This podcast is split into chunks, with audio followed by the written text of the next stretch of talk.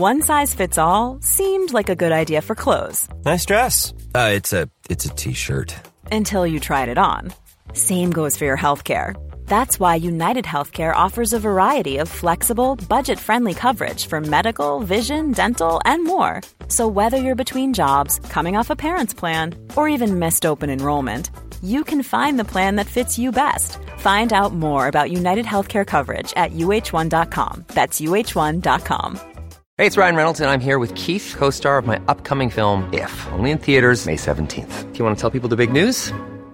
All right, I'll do it. Sign up now and you'll get unlimited for fifteen dollars a month and six months of Paramount Plus Essential Plan on us. Mint Mobile dot com slash switch. Upfront payment of forty-five dollars equivalent to fifteen dollars per month. Unlimited over forty gigabytes per month. Face lower speeds. Videos at four eighty p. Active Mint customers by five thirty-one twenty-four get six months of Paramount Plus Essential Plan. Auto renews after six months. Offer ends May thirty-first, twenty twenty-four. Separate Paramount Plus registration required. Terms and conditions apply if rated P G. I'm Sandra, and I'm just the professional your small business was looking for. But you didn't hire me, because you didn't use LinkedIn Jobs. LinkedIn has professionals you can't find anywhere else, including those who aren't actively looking for a new job, but might be open to the perfect role, like me.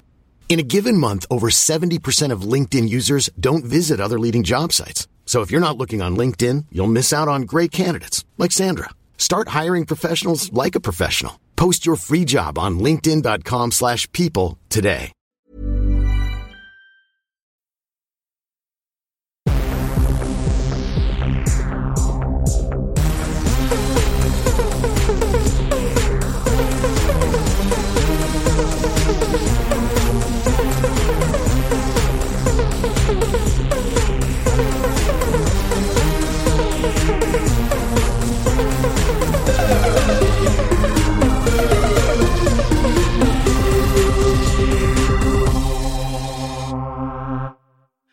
Hello, everybody. This is Mike Rains, a k a. Poker and Politics, and welcome to the first ed- episode of the Who Killed J F K? It was Lee Harvey Oswald. It was Oswald podcast. Uh, this is a response podcast to the Soledad O'Brien and Rob Reiner podcast, quote, Who Killed J F K? We're answering it for them. We're going to tell them who did it because it was Oswald. And my, my guest on this magical adventure is Arizona Right Watch, a k a. Haley. It's me. It's me. I'm I'm here. Um, I'm I'm not an expert. I'm very similar to Rob Reiner and Soledad O'Brien in this situation, in the fact that I'm actually not an expert on the J F K assassination and don't pretend to be. The thing is that, like, I think the idea of being a quote unquote expert in this is weird because it's mostly just reading the same books, doing the same research, and Rob Reiner, basically, in his like explanation for why he was an expert, is mostly, I went to Dealey Plaza and I talked to some people. And that was really about it. I How mean, dare you? He also listened to a comedian. Oh, yes. Um, we'll get into Rob Reiner's crippling pilldom in, in a little bit, yes. But Rob Reiner basically said that uh, he has been looking at this for a long time, and that makes him an expert. And Soledad O'Brien basically explains this podcast as being one day Rob Reiner just called her up and said, hey, I want to talk about the Kennedy assassination. Let's do a pod. And she was like, I'm in. Say no more. You, you, this sounds like the greatest thing I've ever heard in my entire life. And it sounds she, like you're an expert. It sounds like you're an expert. How could how could I not believe you when it comes to what happened with J F K? I have I, I'm in. I'm in yesterday. I'm I'm so bought into this. So Soledad O'Brien lends her journalistic credibility to this thing. And she even states at one point that she's like, I'm a journalist, but here Rob is the expert. So I'm going to let him take the wheel. Now I will push back when I need to. And that's like the last time you hear from her. She's it's kind of like disappears. She disappears after that. She stops talking. She, that, she stops asking questions. She's just like, "Go ahead, Rob." Yeah, just just just just go, Rob. The floor is yours. I'm I'm my journalism is completed now. I've established your bona fides as an expert in the Kennedy assassination. At one point, she does bring up the fact that uh, her mother had to flee Cuba due to Castro's revolution. But really, that's about it. She's really hands off on this whole thing. She's basically just sort of like, the Kennedy assassination's wild. And now here's Rob Reiner, and his expertise in the Kennedy assassination is that he's famous, he's old, and he, so he was a teenager when Kennedy got murdered, and he went to Dealey Plaza and talked to some people, and that's about it. So, Rob, like, you remember Throw Mama from a Train? This makes him an expert. He did Spinal Tap. Oh, my God. That, you guys like Sleepless in Seattle, right? That makes you a J F K expert. Right. And, and the thing is, is that, I, again, I really think that me and Rob probably have the same level of knowledge about this stuff, really. I don't I, I, I like because I did the same thing he did. I got pilled. I went deep into this rabbit hole. I bought into it. I didn't have Mort Sahl doing a set after my set at a comedy club, and I didn't walk in on Mort, Mort Sahl screaming about the C I A murdering Kennedy. Just ruining his career. And ruining his career. And right before this, we looked up Mort Sahl, and it was basically just like, Mort Sahl wouldn't shut up about the Kennedy assassination, so people would just stop booking him because he, he went broke. Yeah, he basically went broke. And it, the, the gist of it was that he would just not do his set. He would just go on stage and be like, hey, everybody, how's it doing? By the way, the C I A killed Kennedy and the Warren Commission's a bunch of lies. So, uh, anyways, uh, I just flew in and boy, are my alarms tired. By the way, Oswald didn't do it. It was just this thing. And apparently, after one of his comedic outings, Rob Reiner walked in, saw Mort Sahl do this, and then was just like, oh, man, that guy's right. He's right about everything. I, the, the Warren Commission's all lies. And just that was it. Just, just Rob was just nineteen-year-old Rob Reiner, hopelessly pilled. And that, and he just he's just carried that pilldom inside him for the rest of his life. Whereas nineteen-year-old Mike Rains was hopelessly pilled. And then one day I just sort of said, you know, this is dumb. This is just dumb. Uh, I've run up the grassy knoll a thousand times and I've never seen a shooter. I'm starting to ask some questions. I'm starting to think that maybe I was wrong. And that's kind of the difference between me and Rob Reiner, was that he never got off the train and I did. And that's really it. Um, and again, I was going to, I was going to hate listen to this podcast series. Well, I, originally I was going to listen to it. And then after the first episode, I realized what it was. I started to hate listening to it. And then I was just going to be like, you know, maybe I'll throw this into the pod. Maybe I'll just like say some things, make some jokes, maybe make Elle and Haley roll their eyes at me. But then Soledad O'Brien was just kept posting on Twitter about how this is the hottest podcast in America. Everyone's listening to it. Uh, it's like the top three podcasts right now going. There's a podcast I don't even know the name of that I don't care about. But the, the Kelsey Brothers podcast is number two. So it's like the power of the Swifties and the N F L is barely holding back Kennedy murder from second place.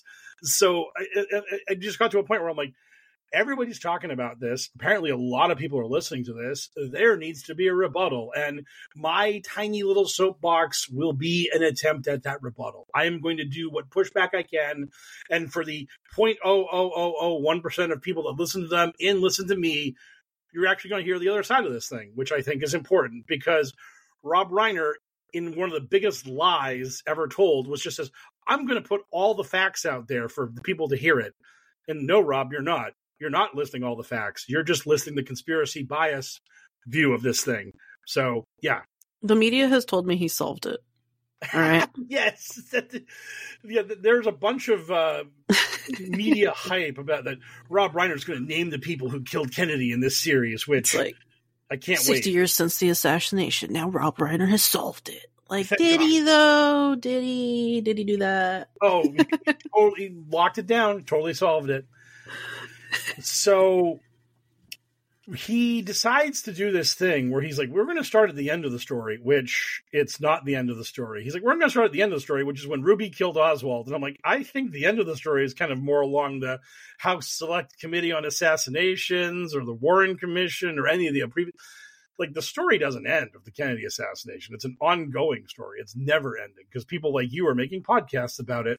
You see the, I mean, the J F K cult people are at Dealey Plaza t- t- yesterday or today. Yeah, yeah yesterday. You yeah, know, like forty-eight people are still hanging out in Dealey Plaza. It, it, it, this is this is it's American history. Yeah, it's yeah. it's forever. Yeah. So Rob is has did this thing, and he opens it by saying that we're starting at the end, which is the shooting of Lee Harvey Oswald by Jack Ruby. And what's weird is that he just sort of gives a very superficial view of what happened, but he basically makes that enough. And the gist of it is he's like, uh, Jack Ruby was mobbed up and he killed Oswald because his mob overlords gave him the edict to silence Oswald. And he he had, he might be digging into that later, more later on in the pod, because I listened to the first two episodes and I decided to do this episodically, the review of it. And thank God I listened to episode two, because if I listened to episode one only, this pod we're doing right now would be two hours long. And then when I listened to episode two, I'd be like, everything I wanted to say about episode two was covered in my review of episode one. So episode two is going to be like sort of like, Rob's just lying more. Catch you all later. Bye. So, I mean, it would have been a very, a very unappealing episode two to this pod. But basically what happens is he just says that Oswald was murdered by Ruby because Ruby was mobbed up, and his claim that he did it to spare Jackie Kennedy the pain of having to come to Dallas for the trial of Oswald was a lie. And he then brings up the fact that Oswald said, quote, "I'm just a patsy," which he's like, that's proof that Oswald was going to rat out the people who did him wrong at the trial. And it's like, Rob, um, Lee Harvey Oswald is in front of a live microphone addressing the nation. He could burn the people that set him up right then, right there. He didn't have to wait for the trial. Like, the reporter sticks a microphone in his mouth. It's like, Mister Oswald, what do you have to say? And he'd be like, my case agent's name is Bob Smith. He works at the C I A office in New Orleans. He put me up to this. Uh, J- Jim Brown, he's another C I A operative. He he was he got me the money for the gun. I mean, uh, this lady Stacy, she got me the job at the book depository. I mean, Oswald could have started burning people the moment they put a mic in his in front of him. He didn't have to wait for the trial to start burning people. Which this brings me to my. You're big... such an honorable, not you're such an honorable yes. guy. He's an honorable, honorable guy. guy. Oswald's like, I will say everything I need to say at trial. I'll people... wait until I put my hand to God and testify before the Lord. Before I snitch. Yes. I will not snitch until I take the witness stand. This makes it incredibly convenient for the people who wish to kill me before I stand trial. However, this is my oath. This is these are my ethics. I will abide by them. It's got Lee a really Harvey, strict line. yeah. Lee Harvey Oswald, the Ned Stark of assassins, a man of a moral code so strong that he is just going to ride that thing out no matter what happens to him. Just, oh, yep, honorable yep. Lee. Mm-hmm. Truly the greatest of all of all presidential assassins. Because John Wilkes Booth, total scumbag. He would have ratted you out in a heartbeat. That guy that guy sucked. Leon Czolgosz, terrible human being. And I'm not even going to name the guy who killed Garfield, because that guy just wanted fame, and screw him. He ain't getting no fame from me, because no one knows his name. So, uh, but anyways, so the idea that the C I A or the people that were involved in this shooting wouldn't have just killed Oswald on site to make sure he didn't snitch is ridiculous. The Dallas police, when they arrested Oswald, the cops said that Oswald drew on them, that Oswald was literally reaching for his gun as they were subduing him in the Texas theater. And it's like, and I don't know about you, but nowadays police, if someone draws on them, that that person's dead. They they just kill you if you try to draw on them. So the Dallas police showed unremarkable restraint in subduing the presidential assassin that tried to draw a gun on them. So we have that. And, oh, yeah, Soledad O'Brien also brings up that the, the two, both of them are very stringent about the fact that Oswald was, quote unquote, suspected of killing the president. It's uh, me and Haley brought this up uh, about our trip to Dealey Plaza, about how people ag- aggressively have scratched the granite around the word allegedly on the sign on the Texas School Book Depository. It was says, Reiner himself. Yeah, Rob Reiner, Rob Reiner himself got out his pocket knife and put in a few scratches on that thing. And he's just like, allegedly, allegedly, Mort Sahl told me this was a pack of lies. And Mister Reiner, Mister Reiner, please calm down. Please, please calm stop down. defacing the property, stop sir. Our property, Mister Reiner. Like, we know you made misery and it was good, but chill out. just, that just reminded me of, I. that was a thing that... Uh, uh, that was a quote from like Garbage's during Garbage's first album tour. Like at one point, they they started like defacing a wall. They were just like writing crap on it, and the the people at the bar gave them more beer as they were scribbling whatever gibberish. And that was like Shirley's reaction was, "Oh wow, when you're famous, instead of getting arrested for graffiti, you get more beer. This is being famous is awesome. You get to deface people's like uh, the walls of people's bars." And they like, gave Rob a shi- sharper knife. Yeah, they just they, like, Mister Reiner, the exacto knife you're using on the mural is not sharp enough. Please take this one. We have sharpened it far better. It will cut into the into the granite around the word allegedly far swifter. This is we are here for you, Mister Reiner. We will do whatever we can to make you happy. He's yeah. So the fact that the conspiracy let Oswald live to the point where he could get in front of a live microphone is kind of a bad spot for the, the conspiracy. I think they would have killed him quicker to make sure he didn't talk. But again, as we've already stated, he had the Ned Stark loyalty oath and was just going to wait till the trial before he ratted anybody out. So Ruby kills him. Now, again, Rob Reiner just says to us, Ruby was mobbed up and Ruby killed him. And that's all there was to it. The actual story about what happened is Oswald was supposed to be transferred at eleven uh, that morning. He the, His transfer was delayed because he gets shot at eleven twenty-one. And this is important because Ruby wakes up that morning and he gets a phone call from one of uh, his employees that one of his dancers at his nightclub needs some money. So Ruby uh, gets into his car with his gun and some money. And Ruby goes to a Western Union and wires that uh, dancer twenty-five dollars. And the employee at the Western Union uh, testified before the Warren Commission that Jack Ruby was his customer. And the Western Union, um, the bill of receipt is timestamped. And the timestamp for that receipt was at eleven seventeen. So basically, Ruby walks out of that Western Union and then decides to walk over to the Dallas Police Department. And then he sneaks his way in and he ends up shooting Oswald four minutes later.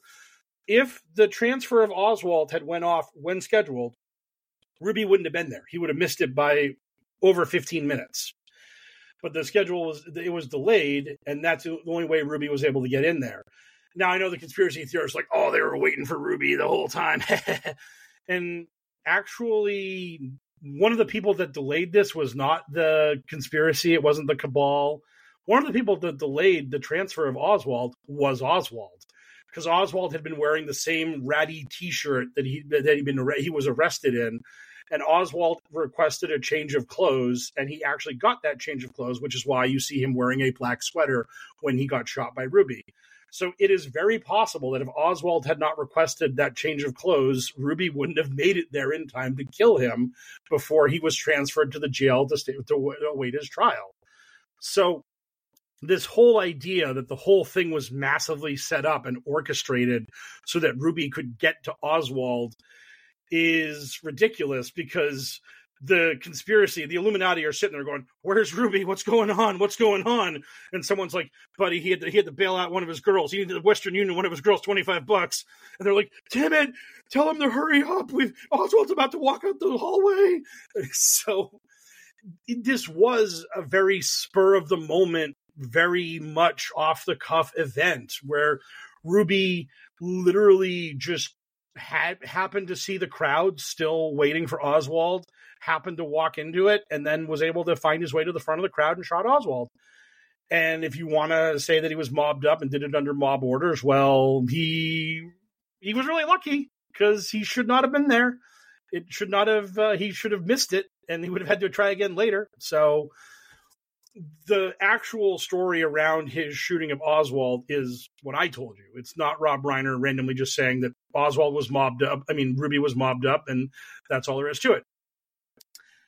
And now the other side of the equation is Lee Harvey Oswald, which through two episodes, Oswald is almost not even part of the story at this point. I mean, he's kind of there as the guy that allegedly did it, but Reiner and Soledad aren't really talking about him. And he even brings up, I talked to the guy that drove Oswald to work. Now, if he actually wanted to tell us the story about Oswald and about the guy that drove him to work, what Rob Reiner would have to tell us is that Oswald got this job in early October. So Oswald had a routine. And that routine was that he would work Monday through Friday. And then, and he lived at a boarding house near the, the Texas School Book Depository. And on Fridays, the guy that would drive him to work would drive him to where his wife lived. And he'd spend the weekend with his wife, who he was estranged from. And then on Monday, this buddy would pick him up, drive him back to the board, drive him back to work. And then he'd go back living in the boarding house for the week. And that was Oswald's routine for like the six odd weeks he worked at the Texas School Book Depository before the assassination. Kennedy is going to arrive on Friday. He's going to be in Dallas on Friday. Thursday, Oswald goes up to his driving buddy and says, "Hey, buddy, I need a ride to my wife's place today." And he's like, and his buddy's like, "Well, usually you go there on Friday." And he's like, "Yeah, I'm picking up some curtain rods for my boarding house, so I need to go get the curtain rods uh, from the uh, from there." And his buddy's like, "Okay, whatever." So Lee shows up with a package under his arm Friday morning, drops it in the back seat of the car. And the guy's like, "Hey, what's the package?" And Lee's like, "The curtain rods I told you about before." It's a rifle-shaped curtain rod. A rifle-shaped package. It's one of those novelty curtain rods. It's just yeah. like a rifle, you know? Yeah, exactly. So um, now I will say, because unlike Rob Reiner, I'll tell both sides of the story. The driver guy uh, claims that he doesn't think it was a gun. And he also alleges that Oswald carried the package into the school book depository, where one part of the package was under his armpit and Oswald's hand was on the bottom of it. So it was like tight to his body that way. And if that was the way the package was carried, um, the people who've done the research would say the gun couldn't have fit in that, that way. But uh, again, what we do know is that Oswald mysteriously broke his pattern of how he got to and from work that week. And that Friday morning, he shows up to work with a package that could very easily have held a gun in it. it I mean, this this whole conspiracy falls apart if, if Oswald walks into work that day empty-handed. If Oswald just shows up to work the way he did every other day without a mysterious package in his possession, guess what? He's innocent. We can't pin the murder of the president on him. He just happens to win the, the negative lottery and is carrying a rifle-sized package into work that day. So unlucky. What a tough break for old Lee. So he had the receipt. He had the receipts. It's like one pack of curtain rods. Yeah. Parentheses, not a rifle. And so, and this is the thing, is that you have that, and you also have um, the three witnesses that were on the fifth floor who heard the shots being fired over their heads from the sixth floor. There's even a photo of them, like, looking out the fifth floor window, being like, "Yo, someone was above us. They were shooting." And you have two eyewitnesses that were outside the Texas School Book Depository who saw somebody firing from the sniper's nest, as it's like, known. Yo, you see that guy? He just killed that guy. You see that guy? There was a guy in that window. He just killed that guy. The guy in the window. He just killed the president. Ain't that ain't that crazy? Holy smokes! Uh, so this is the thing: is that we'll see where their podcast goes with actually presenting evidence down the line, because so much of this episode is mostly about um, cementing uh, Reiner's bona fides as an expert and just uh, him planting seeds for where the podcast series is going to go. It's mostly fun- funky spy music. And there's a lot of funky spy music in it. There's it you can tell of- Rob's having fun. He's well, like, I want to play detective. Put on the L A noir music. Yeah. Yes, that is all happening. It's very much a big part of the of the series, and and and, th- and there's a lot of hinting at what's going on here, which is very funny to me, because you would think that if you were telling a, a story and you were doing a podcast, you would just try to get the story out. You would just tell the story, but it feels very much that like Soledad and Reiner were mapping out this thing, and they came to the conclusion it should be a ten episode series. And they were just sort of at this point where they were like, you know, I don't know if we're going to get ten episodes. So we need to like pad the runtime on episode one here. Episode one needs to be more of a groundwork establishing uh, um, pod to build to the later episodes, because episode two is very aggressively the C I A killed Kennedy because Kennedy was the peace president. And episode one's just hinting at that. It's just building up the narrative that Reiner is going to tell us in episode two, which is Mort that Sahl was the was the hint. Oh yeah, Mort, yeah, Mort Sahl broke this man. Just it's the funniest thing. It's it's so weird that all these stories begin in a really odd place. And not to compare Rob Reiner to Mike Smith, the guy who did Out of Shadows and is totally hopelessly pilled and needs a lot of help, but in Out of Shadows, Mike Smith is is sitting there and he's saying, yeah, I suffered this crippling injury, and when I was being treated by a doctor, my doctor pilled me, and now I'm nuts. And in this series, Rob Reiner's just like, yeah, I listened to Mort Sahl, and now the government killed Kennedy. And it's just... And someone who helped on the L G, L B J movie, right? That was part of it? Well, yeah, no, he Rob directed L B J. Yeah. Which was a very... It, L B J is a good movie, it, but it's just a movie that got no runtime. No one saw it. H, cause it, it came out, I think, around the same time as H B O's version of the movie was, which was All the Way. And Bryan Cranston was, and uh, there was a stage production of All the Way. It was a, it was like a theater, uh, it was a Broadway show, and Bryan Cranston played L B J in the theater production.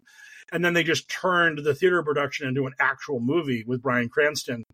And he was coming off Breaking Bad. He was the new hotness in Hollywood and all that kind of stuff.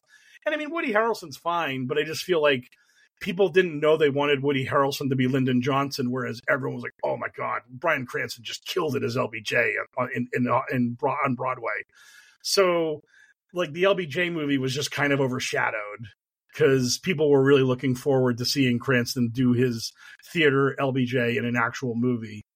But it was fine. It was a fine movie. And it's really funny to me that, like, Reiner did a movie where it's just straight Oswald killed Kennedy, L B J takes the reins of the presidency and works to enact uh, Kennedy's agenda and is, is a good person. Meanwhile, Reiner in the back of his head is like, that no good bastard. He, he, he killed Kennedy to take the presidency and do, do the C I A's bidding and get us into Vietnam. And it's like, oh my God, really? Really, buddy? Oh man. Like Rob, Rob no, Rob, pull up, pull up. Don't be billed. But yeah, it's really it's really funny that way. So you've got this movie, or you got this podcast series where they're going really slow with it, and there's they're really they're really laying the groundwork for you. And what's really funny is while they're doing all of this, they just they made one egregious error, which was super funny to me. Soledad uh, O'Brien states that J F K was our youngest president, which he wasn't. This is like this is like seventh grade history stuff. Hey, it's Ryan Reynolds, and I'm here with Keith, co-star of my upcoming film, If, only in theaters May seventeenth. Do you want to tell people the big news? All right, I'll do it. Sign up now and you'll get unlimited for fifteen dollars a month and six months of Paramount Plus Essential Plan on us. Mint Mobile dot com slash switch. Upfront payment of forty-five dollars equivalent to fifteen dollars per month. Unlimited over forty gigabytes per month. Face lower speeds. Videos at four eighty p. Active Mint customers by five thirty-one twenty-four get six months of Paramount Plus Essential Plan. Auto renews after six months. Offer ends May thirty-first, twenty twenty-four. Separate Paramount Plus registration required. Terms and conditions apply if rated P G. Even when we're on a budget, we still deserve nice things. Quince is a place to scoop up stunning high-end goods for fifty to eighty percent less than similar brands. They have buttery soft cashmere sweaters starting at fifty dollars, luxurious Italian leather bags, and so much more. Plus, Quince only works with factories that use safe, ethical, and responsible manufacturing. Get the high-end goods you'll love without the high price tag with Quince. Go to quince.com slash style for free shipping and three sixty-five day returns. Theodore Roosevelt was our youngest president at forty-two years of age. Uh, Kennedy was forty-three. the record that Kennedy held, holds as the youngest elected president, because Roosevelt got in via the assassination of McKinley. Kennedy actually won an election at, at a young age. Another really weird thing that Reiner brings up in the series was the big question on the campaign trail was, could J F K with his youth stand up to Nixon and blah, blah, blah?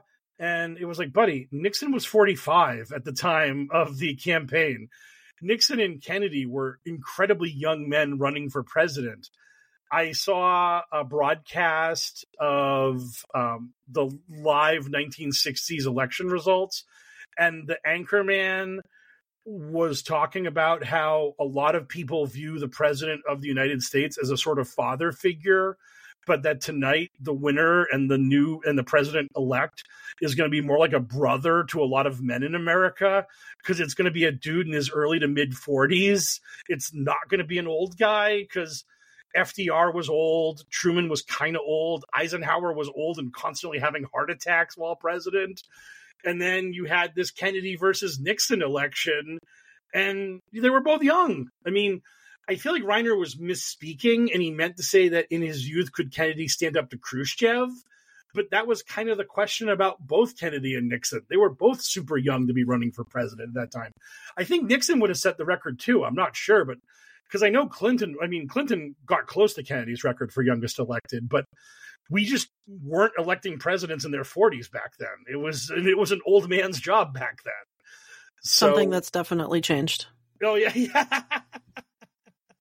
Oh, oh, I, I, I am going to enjoy punching so many walls over the next twelve months as I have to listen to our media being like, oh, man, old man Biden, I don't know if he's up to it. Meanwhile, Donald Trump's got a, using a walker, is like slurring his words, screaming about President Obama.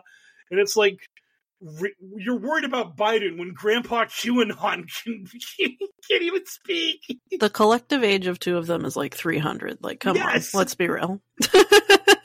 It's Methuselah. It's just like two old guys. They're really old. I, I just love these people who are like, there's no way an eighty-year-old man should be running America. It's like, guess what? If you elect Trump, we'll have an eighty-year-old man running America in two years. You know what? I, I'll only accept an eighty-year-old man running America for two years. Four years is unacceptable. Like, both of these people are older than my grandparents. Like, yes. So that's all. They're both old. They're both old. They're both very old. Calm down, people. Calm down. It's Team Old running for president. That's it. Just, Dude, that anyway. should be our shirt. It's Team Old. Yes. Hashtag Team Old. So, so that thing about Kennedy being youngest president ever was annoying. Rob Reiner then brings up the uh, quote, because uh, he basically he absolves Kennedy for the Bay of Pigs very quickly. He's like, look, now, Kennedy got a bum hand from Eisenhower, who like set up the Bay of Pigs, then scooted from office. The C I A just hit Kennedy with this thing out of the blue. Kennedy was just a wet behind the ears novice who didn't know any better. He okayed it. It didn't work out. So Reiner just blames the C I A entirely for the Bay of Pigs. And he then states the quote that Kennedy said he was going to uh, splinter the C I A to a thousand pieces and scatter it to the winds.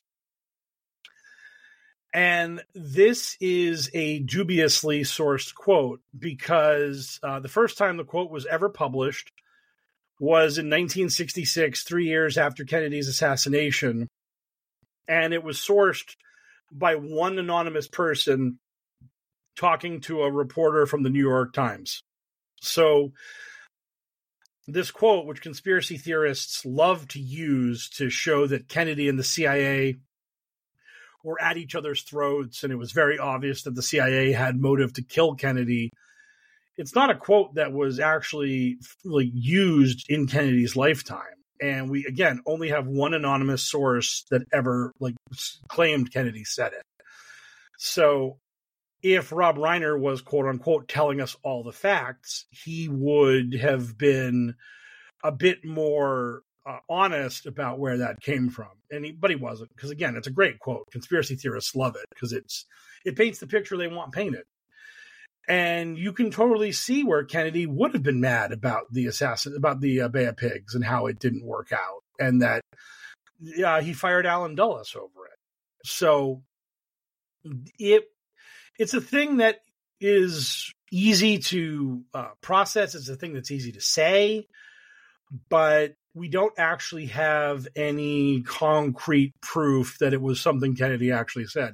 He probably did voice some frustration about the C I A to somebody at that time, because I'm sure he was furious about what happened. But that exact quote um, said that way, there's not a lot of uh, evidence to support that it happened. So I just think that that is an important bit of context. Another thing that's really funny is the series, uh, they work really hard on making Kennedy more peaceful and more about uh, reaching detente with the communists than what was going on at the time, I believe. I mean, Kennedy was obviously speaking about peace and he was doing these things, but we'll get into the weeds more about where J F K actually stood on Vietnam and all that kind of stuff. But no, if if, J F, if J F K lived, we would have world peace and everything would be good. Oh, yeah. Oh, one hundred percent. Absolutely. Mm-hmm. He was mm-hmm. a visionary man that would have just transcended mm-hmm. humanity and made everything ultimately better. But uh, the no good C I A killed them because they love war and death and, and Moloch. All of these things. The C I A is pro Moloch. I agree. So, yeah. um, one thing that you'll never hear in any of these conspiracy theorists' uh, views is the missile gap. And the missile gap was something that Kennedy ran on in nineteen sixty, which was the idea that America wasn't pointing enough nuclear missiles at Russia and that the Soviet Union had too many nukes and could blow us up and we would not be able to blow them up effectively. So we needed more nukes to uh, close the missile gap. And you will not hear that because that's an incredibly hawkish thing to say. So, um, and again, there's a lot of hand-waving about that in the series, about how the Kennedy that was on the campaign trail, the Kennedy before the Bay of Pigs, was a Cold War liberal. But as the as he got into office and he saw the dangers of what was going on, he became more and more um, determined to forge peace between the two sides. And he did talk of peace a lot, but he also talked a lot about how we have to stay in Vietnam and how we have to make sure that we don't withdraw, because if we show weakness to the communists and let Vietnam fall, that'd be bad. Classic peace. Oh, I that, love that. I love that kind of peace. The best peace. Yeah. So, yeah. Um.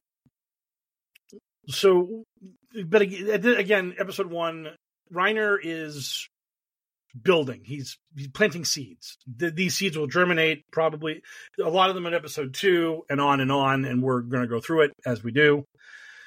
But um, this episode about the assassination itself is very bare bones. It is very much just a few things here and there, a few little, a few lines here and there. Another little thing that uh, met, was mentioned by Soledad O'Brien was she said that at, at almost twelve thirty, the motorcade rolled into Dealey Plaza. It was exactly twelve thirty. It was not, it was not twelve twenty-nine. It was twelve thirty. There was a giant clock that showed twelve thirty when he was shot. Again, just nitpick detail thing, but this is supposed to be a very well-produced, well-run podcast. This is the experts. Rob These Reiner, experts. You know, he made the right. bucket list. He made, right. you know, the Princess Bride. This is Final Town. When, when Harry Met Sally. You're supposed to trust this man. Yeah, this man's supposed to be on top of things. A lot of this episode is like, but do you really know who killed J F K? That line, I think, is said repeatedly. Yeah. Now, uh, this is uh, one of the weirdest things in this episode. And this, um, I, I was triggered by this. And it's just something that's really bizarre to me. I don't know who made this editorial choice. I don't know why the people who did this did this. But um, they start playing audio of the events in Dealey Plaza before the shooting. And it's all the standard stuff. I'm like, here's the president landing in Dealey Plaza with his beautiful wife, Jackie, and blah, blah, blah. And, oh, look, the president's in his limo, and now he's heading to the Trade Mart. And everyone's cheering, and we're all so happy to see him. And it's just the happy, the president's in town, everyone's glad to see him kind of stuff. And they then get to this uh, radio report by a radio broadcast by a guy. And I've heard this radio broadcast a million times because I'm a brain poisoned person. And this is the radio broadcast. I'm, I'm, I'm like a complete dum-dum. I didn't put this to my soundboard, but I have this on my phone. So I'm just going to play this because this is the audio of this guy's reaction to basically seeing the assassination happen in real time. But he doesn't know it because he's kind of at a distance, so he's not picking it up.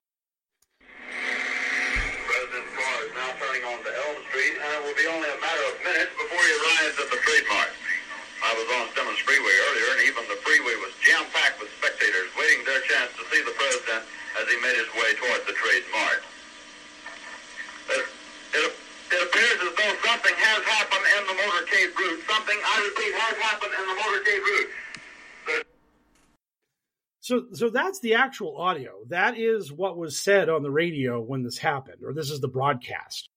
So, like, this is what I've heard so many times from people when they talk about the Kennedy assassination and um, like the, the, the quote unquote, as it happened sort of like uh, broadcasts. So um, they start playing those things. And this is what happens when they play this clip on the Who Killed Kennedy podcast.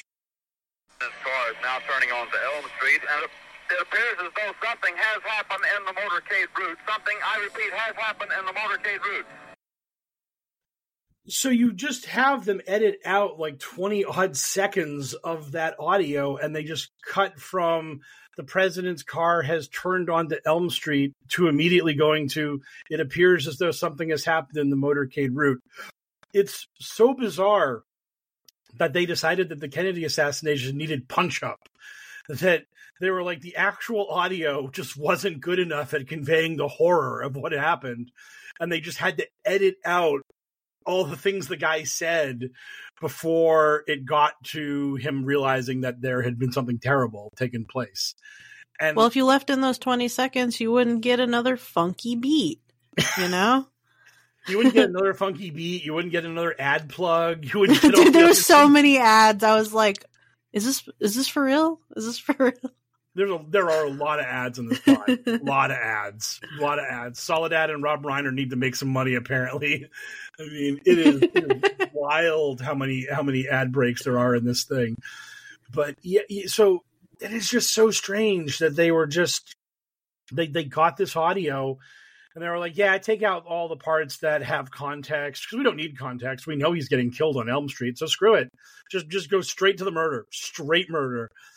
Don't don't have this guy talk about Freeland, uh, all the people on the on the freeway, uh, the freeway, and all that good stuff, and all, how happy everybody is. Just straight to the guy panicking and freaking out that something terrible's happened, which was just really bizarre. I just I don't understand why they did that because it. It's one of those things where when you start editing audio in that way, it makes it so people might suspect you're doing other duplicitous stuff with the stuff you're editing. I just don't get it. I just truly don't understand why they did that. It was very strange. It was a very strange editorial decision that they made to just crop that audio to get the soundbite they were looking for. If you're going to do that, just go directly to the, it appears something has happened. You don't even have to have the guy talk about the president's car turning on the Elm Street. It's just strange. It was just very strange. So that's pretty much, I think, covers this episode. I feel like, because again, they're, they're just planting seeds. They're just starting to build their narrative here and they're just laying groundwork.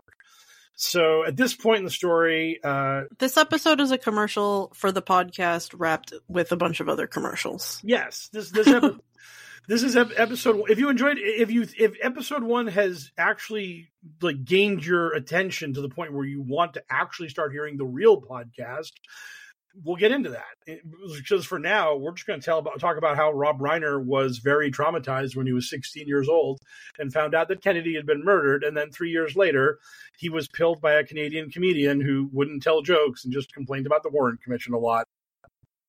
And Soledad O'Brien is just going to nod and go along with it. She's just going to let Rob tell his story. And that's that's just the way this works. And they're not going to tell you about the time-stamped uh, Wells Fargo or Wells Western Union or wherever. They're not going to tell you about the timestamp on the money transfer. They're not going to tell you about Oswald bringing a package to work when he broke his schedule uh, and all that stuff. They're not going to tell you about those things. They're just going to tell you this conspiracy-based, the C I A did it kind of thing. It's it's wild. It's really interesting that in the year of our Lord, twenty twenty-three, we're still getting basically the movie Oliver Stone's J F K, but in podcast form. Did you enjoy J F K the movie? How about a ten episode podcast series about it? Because that's what you're getting. Boy, howdy. Again, I wouldn't have cared, but apparently this is the hottest thing in America right now. It was too much for him. It was too much. No. I just, just because if, if you've listened to the clips of the Kelsey Brothers podcast, they're hilarious. It's a great pod. That pod should not be neck and neck with the C I A killed Kennedy. The Kelsey- Where's Hell World on that top ten? You know? Uh, oh, man. Uh, a distant ten millionth. Oh, man. I, I, although we should probably uh, edit our thumbnail to just be the thumbnail for this pod, their podcast, but just with the word Oswald next to who killed Kennedy, and we just write the word, scrawl the word Oswald in. That would be funny. That is good. Yeah. That's good. It's like, who killed Kennedy? Lee Harvey Oswald. Boom, nailed it. It's time to go home, everybody. No muss, no fuss. So, um, our plan going this week, we had uh, like scheduling crises.